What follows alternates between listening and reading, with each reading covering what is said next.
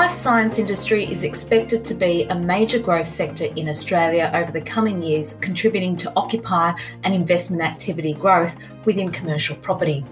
Global pharmaceutical companies are expanding their production capabilities in Australia, including R and D, manufacturing and distribution.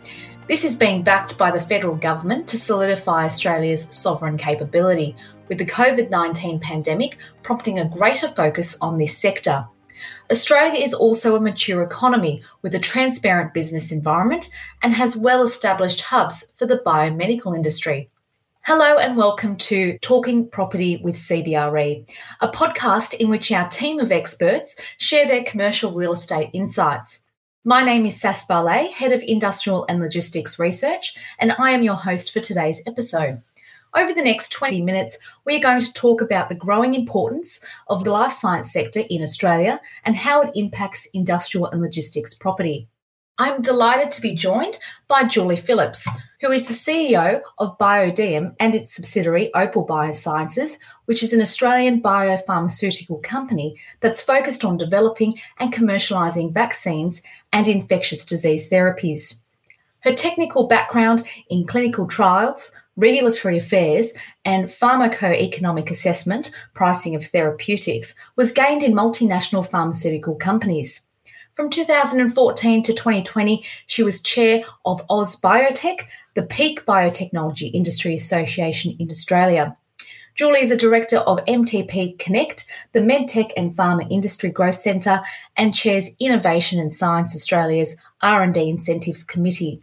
She is a member of the University of Newcastle Council and sits on various government committees. Also joining us is Jack Walters, who is the Head of Industrial and Logistics Transactions at Charter Hall. He has worked on multi-billion dollar transactions at Charter Hall that have funds under management of fifty-two billion dollars diversified across the Australian real estate spectrum. Charter Hall are the largest industrial and logistics fund manager in Australia, with fifteen point five billion dollars of assets under management and three billion dollars in a development pipeline. Jack has been involved in a number of life science transactions and was integral in the G S K Boronia acquisition in the first half of this year. And we have C B R E's Chris O'Brien, the Executive Director of Asia Pacific Capital Markets, Industrial and Logistics, specialising in investment transactions, sale and leasebacks, portfolio transactions, development and forward-funded structures. Chris has facilitated exclusively some of the most significant life science transactions over the past year in Australia. Thank you all for joining me. Great to be here. Thank you. Thanks, Sass. Really looking forward to the discussion today. Happy to be here, Sass. Thank you. So before we dive in, I would first like to provide a snapshot of the growth potential of the sector in Australia. According to our new research report, A New Era of Growth in Life Sciences, the life science industry is expected to be a major growth sector in Australia over the coming years, contributing to occupier and investment activity within commercial property. Key drivers include strong population growth, one of the fastest growing of the developed world, forecasted to rise by thirteen percent between now and twenty thirty-one. An ageing population, with the share of the population aged over sixty-five expected to reach almost fifty percent in the next forty years. Growing health expenditure per capita, which is expected to reach Germany's level of seven thousand US dollars in the next decade, as the federal government's forecast spend on the health sector is expected to rise from nineteen percent to twenty-six percent by twenty sixty. And a strong push from government to create supply chain resilience on critical goods and sovereign capability with all things relating to pharmaceutical life sciences. This includes the modern manufacturing strategy, manufacturing collaboration scheme, the patent box scheme, medical research future fund, and R and D tax incentives. So, Julie, what is pharmaceutical manufacturing and how would this activity grow in Australia? Pharmaceutical manufacturing broadly refers to advanced manufacturing of pharmaceuticals or vaccines, and it's a really exciting time in our industry right now. It's grown about sixteen percent since twenty seventeen, and we're one of the most innovative industries. We've got about two thousand organisations in the entire Australian ecosystem. About fifty-five percent of that's industry, and it employs more than two hundred forty thousand people. But Australia is only one percent of the world market, and you've spoken about some strong drivers that uh, have affected the Australian market. So companies in Australia tend to aim for the world market, and the biggest parts of that are U S and Europe, not just here. It costs about one to two billion dollars and takes a really long time, about fifteen years, to take a medical science idea right through all the rigorous testing steps over years to an approved product that a doctor can give a patient. And there's lots of specialist types of testing that needs to be done along that pathway to develop a medicine. A lot of those specialist testing capabilities are not available in Australia, so we've had a history of, unfortunately, selling our ideas overseas very early. And on top of that, we've lost a lot of onshore manufacturing capability. So as a result, now in twenty nineteen, we were importing eleven billion dollars worth of pharmaceuticals and only exporting four point five billion dollars, so a big gap. But the value add to G D P is huge, two point nine billion dollars in F Y eighteen, which is only a tad under what it was for iron and steel at three billion dollars. So the good news is that the market failure is being addressed now, and we've seen the federal government pull specific levers that you listed to turn this around. We've got the R and D tax incentive, uh, the Medical Research Future Fund, the twenty billion dollars fund that's fueling early stage research, the Growth Centre Initiative, M T P Connect, the MedTech and Pharma Growth Centre, that's coordinating all the parts of the ecosystem to get efficiencies. The Biomedical Translation Fund was a really big help, and that helped to fund the cost of expensive clinical trials so they could not be um, a blockage for small companies in Australia where capital markets are thin. But now with the supply chain disruptions uh, from the pandemic that have pretty much been evident to everybody, including the ability to even get Panadol here, there's been a sharp new focus on onshore manufacturing. And the great opportunity for Australia is that the global market really likes Australian pharmaceuticals. We've got a reputation for safe and high quality medicines and vaccines. And pharmaceutical manufacturing is really complex. The products are sophisticated and they're used for serious disease and they need to be trusted. So, so really this is our opportunity for growth. But the facilities that we need are in short supply, and we need to be able to collaborate with researchers better. So there's a huge opportunity for new laboratories, new uh, hubs, where small companies, because most of the companies in our sector are S M Es, they might not need a facility for long-term use, but as companies grow, their needs will grow as well. So all of this sets in motion an increased investment attraction for our world-class research, for investment coming from overseas. So just as an example, we do clinical trials really well in Australia. Everything has to be tested through clinical trials before it can be used in patients. So clinical trial supplies are needed. So a lot of companies have to get their clinical trial supplies made overseas, which is a shame. So there's a real move to increase our ability to manufacture small batch clinical trial supplies. And then that, of course, will move on and feed into final product manufacture and hopefully export to the global markets.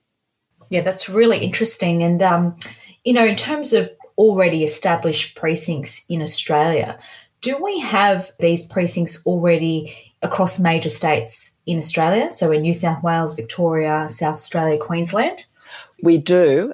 One of the aspects which is really important is to understand is that the pharmaceutical manufacturing is really sophisticated, and so it's not one size fits all. So different types of products need different types of facilities. And sometimes you can't even have nearby in the same facility two different types of products being manufactured. And so really there needs to be uh, recognition of this in the design and location of these hubs. And so there's a huge opportunity for growth. Victoria leads the way, then New South Wales, Queensland, and then South Australia, but there's also a lot of uh, growth in W A. Thanks so much, Julie. The next burning question is, well, how does this translate into opportunities for investment? In Australia, sale trends have been increasing for both office and industrial logistics in life sciences and reached record levels last year at the height of the global pandemic. Over two thousand seventeen to this year, life science investment sales have represented an average of only two percent of industrial and logistics total sale volumes and six percent for the office sector. Direct investment in such assets remains limited in Australia. So, Chris, why has demand for life science assets changed over the past couple of years, and what type of investor groups are showing more interest? I think that the first thing to cover off is certainly the existing COVID nineteen situation has obviously heightened our awareness regarding this sector and industry, and that hasn't changed even when you look at the real estate industry. And then I think what Julie commented on previously regarding the onshore manufacturing is a huge driver in our world as well, Sass. If you have a look at the occupier depth, it's much greater now, whereas it probably wasn't the case three years ago. And then if you look at Australia across the investment cycle, we're a very small country, but we've got a lot of capital trying to get in. So Australia is actually at the forefront of alternative investment and long WALE specialisation, in particular with sale and leasebacks. We simply don't have enough traditional product to satisfy the amount of capital coming in. Hence, you've got groups like Charter Hall and, and these leading REITs and institutions looking at alternative investment classes.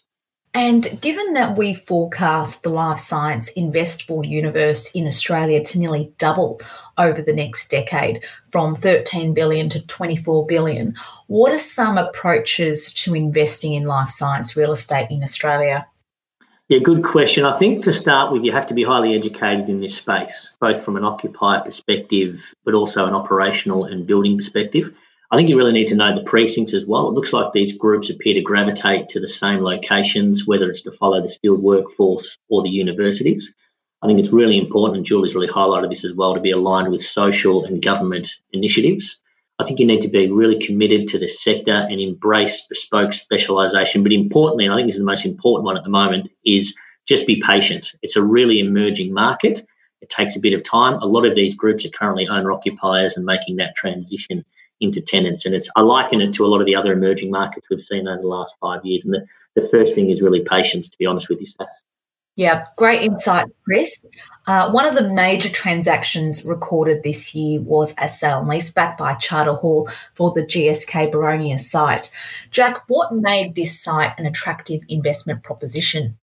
Yeah, thank you, Sass. Well, the G S K Boronia site caught our attention for a number of reasons. Uh, firstly, from a pure real estate perspective, sites of this size and scale, which are located in core infill markets, are very rare and difficult to secure and benefit from very high underlying land values.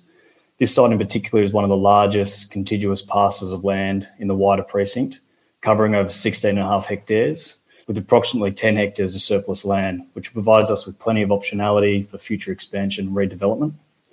Secondly, there is a significant embedded value in the infrastructure, power and specialist plant and equipment on the site, which saw us ultimately purchase the facility at what we thought was well below replacement value. What this does, it makes it very attractive and cost efficient for occupiers to come in and retrofit the facility for their desired use. Thirdly, as Julie touched on earlier, if we learnt anything from the COVID nineteen pandemic, is that there are certain manufacturing operations that are critical for Australia to have onshore. We've seen this across a number of sectors, including life sciences, recycling, food and beverage and defence. We saw this asset as a key piece of Australian infrastructure that should be preserved for its current operation. And we've had a huge response from global and local life science groups and pharmaceutical companies to our recent expression of interest campaign to lease the premise. I think that the significant investment in infrastructure, in plant and equipment by the tenant in order to operate these types of facilities means that the tenants are, one, of high quality and well-backed, but secondly, they prefer to secure the sites uh, with very long-term leases, uh, which perfectly aligns with our investment approach and strategy. Lastly, from a more macro level, we see life sciences is currently one of the most exciting growth sectors in the market. We have a number of existing and new investment opportunities outside of this site which are currently underway. With the investable universe tipped to grow I think you said Sass to twenty-four billion, but I think it could easily reach thirty billion in the next couple of years, coupled with the strong tailwinds you mentioned before. I think we'll see the life sciences sector become a large part of Charter Hall's growth moving forward. Great. Thanks so much, Jack. Now, as a final question to everyone, where do you see this sector in ten years? And we'll start with you, Julie. Thanks, Sass. Well, I think we all know that Australia needs to become a country with more economic complexity. We've been called uh, rich but dumb. The life sciences sector can really address this. And in ten years, we'll be more mature. We'll be more efficient in translating these medical science ideas right through to manufactured products and, importantly, for export to the global market. And that'll grow our contribution to G D P. And this, in turn, this efficiency will attract more global investment. And an important other feature is that this will provide an, an industry to employ more of our world-class graduates and have a lot more opportunities for them to have work-integrated learning and create a better society. Great. And Chris, where do you see the sector in the next ten years? Yeah, thanks, Sass. I, I just really think it's going to continue to grow, and I think we're going to look back in ten years' time and, and look at this moment in time and say that was when we started this journey to this being a genuine A-class investment grade sector, and we won't be considering it specialised anymore or trying to find out about it. It'll just be a, a very stable investment class, the likes of Charter Hall and other REITs will be investing in consistently. But um, incredibly exciting. It feels like this is day one, Sass, and I'm looking forward to seeing what's going to happen over the next decade. Yeah, great. And um, Jack, what are your thoughts? Yeah, I think Julie and Chris summed it up well, but I think what I would say is, to Chris's point, I think this is the start, particularly for real estate companies in this sector. Traditionally, a lot of these life science groups have owner-occupied sites, and I think there will be huge evolution over the next five to ten years where you'll see a number of large institutional real estate companies coming in and investing in the sector and working closely with these operators to build them new sites, both greenfield and brownfield, and there'll be a lot more integration between traditional real estate players and traditional life science groups. So I think it's an exciting time to be in real estate, particularly given all the growth and tailwinds in this sector. We are still amid the COVID pandemic. The development of life sciences in Australia is significant and underpinned by strong demand and government support. We do expect to see investors evaluate this asset class more closely as it is considered a stable long-term driver of growth. Thank you, Julie, Jack and Chris, for joining me today. Thank you, Sass. Great to be here. Thanks again, Sass. Great to be here. Thank you. It's been a really worthwhile discussion, and I'm excited about the future and the opportunities for life sciences in Australia. Thanks for listening to Talking Property with C B R E. If you like the show and want to listen to some of our other conversations, visit cbre.com.au forward slash talking property, where you will find episodes on placemaking, real estate, market outlooks, disruption in the industry, creating resilient assets and more. You can also subscribe and rate the show through Spotify and Apple Podcasts. To read the full report we've discussed today, click on the link in our show notes. Until next time, stay safe.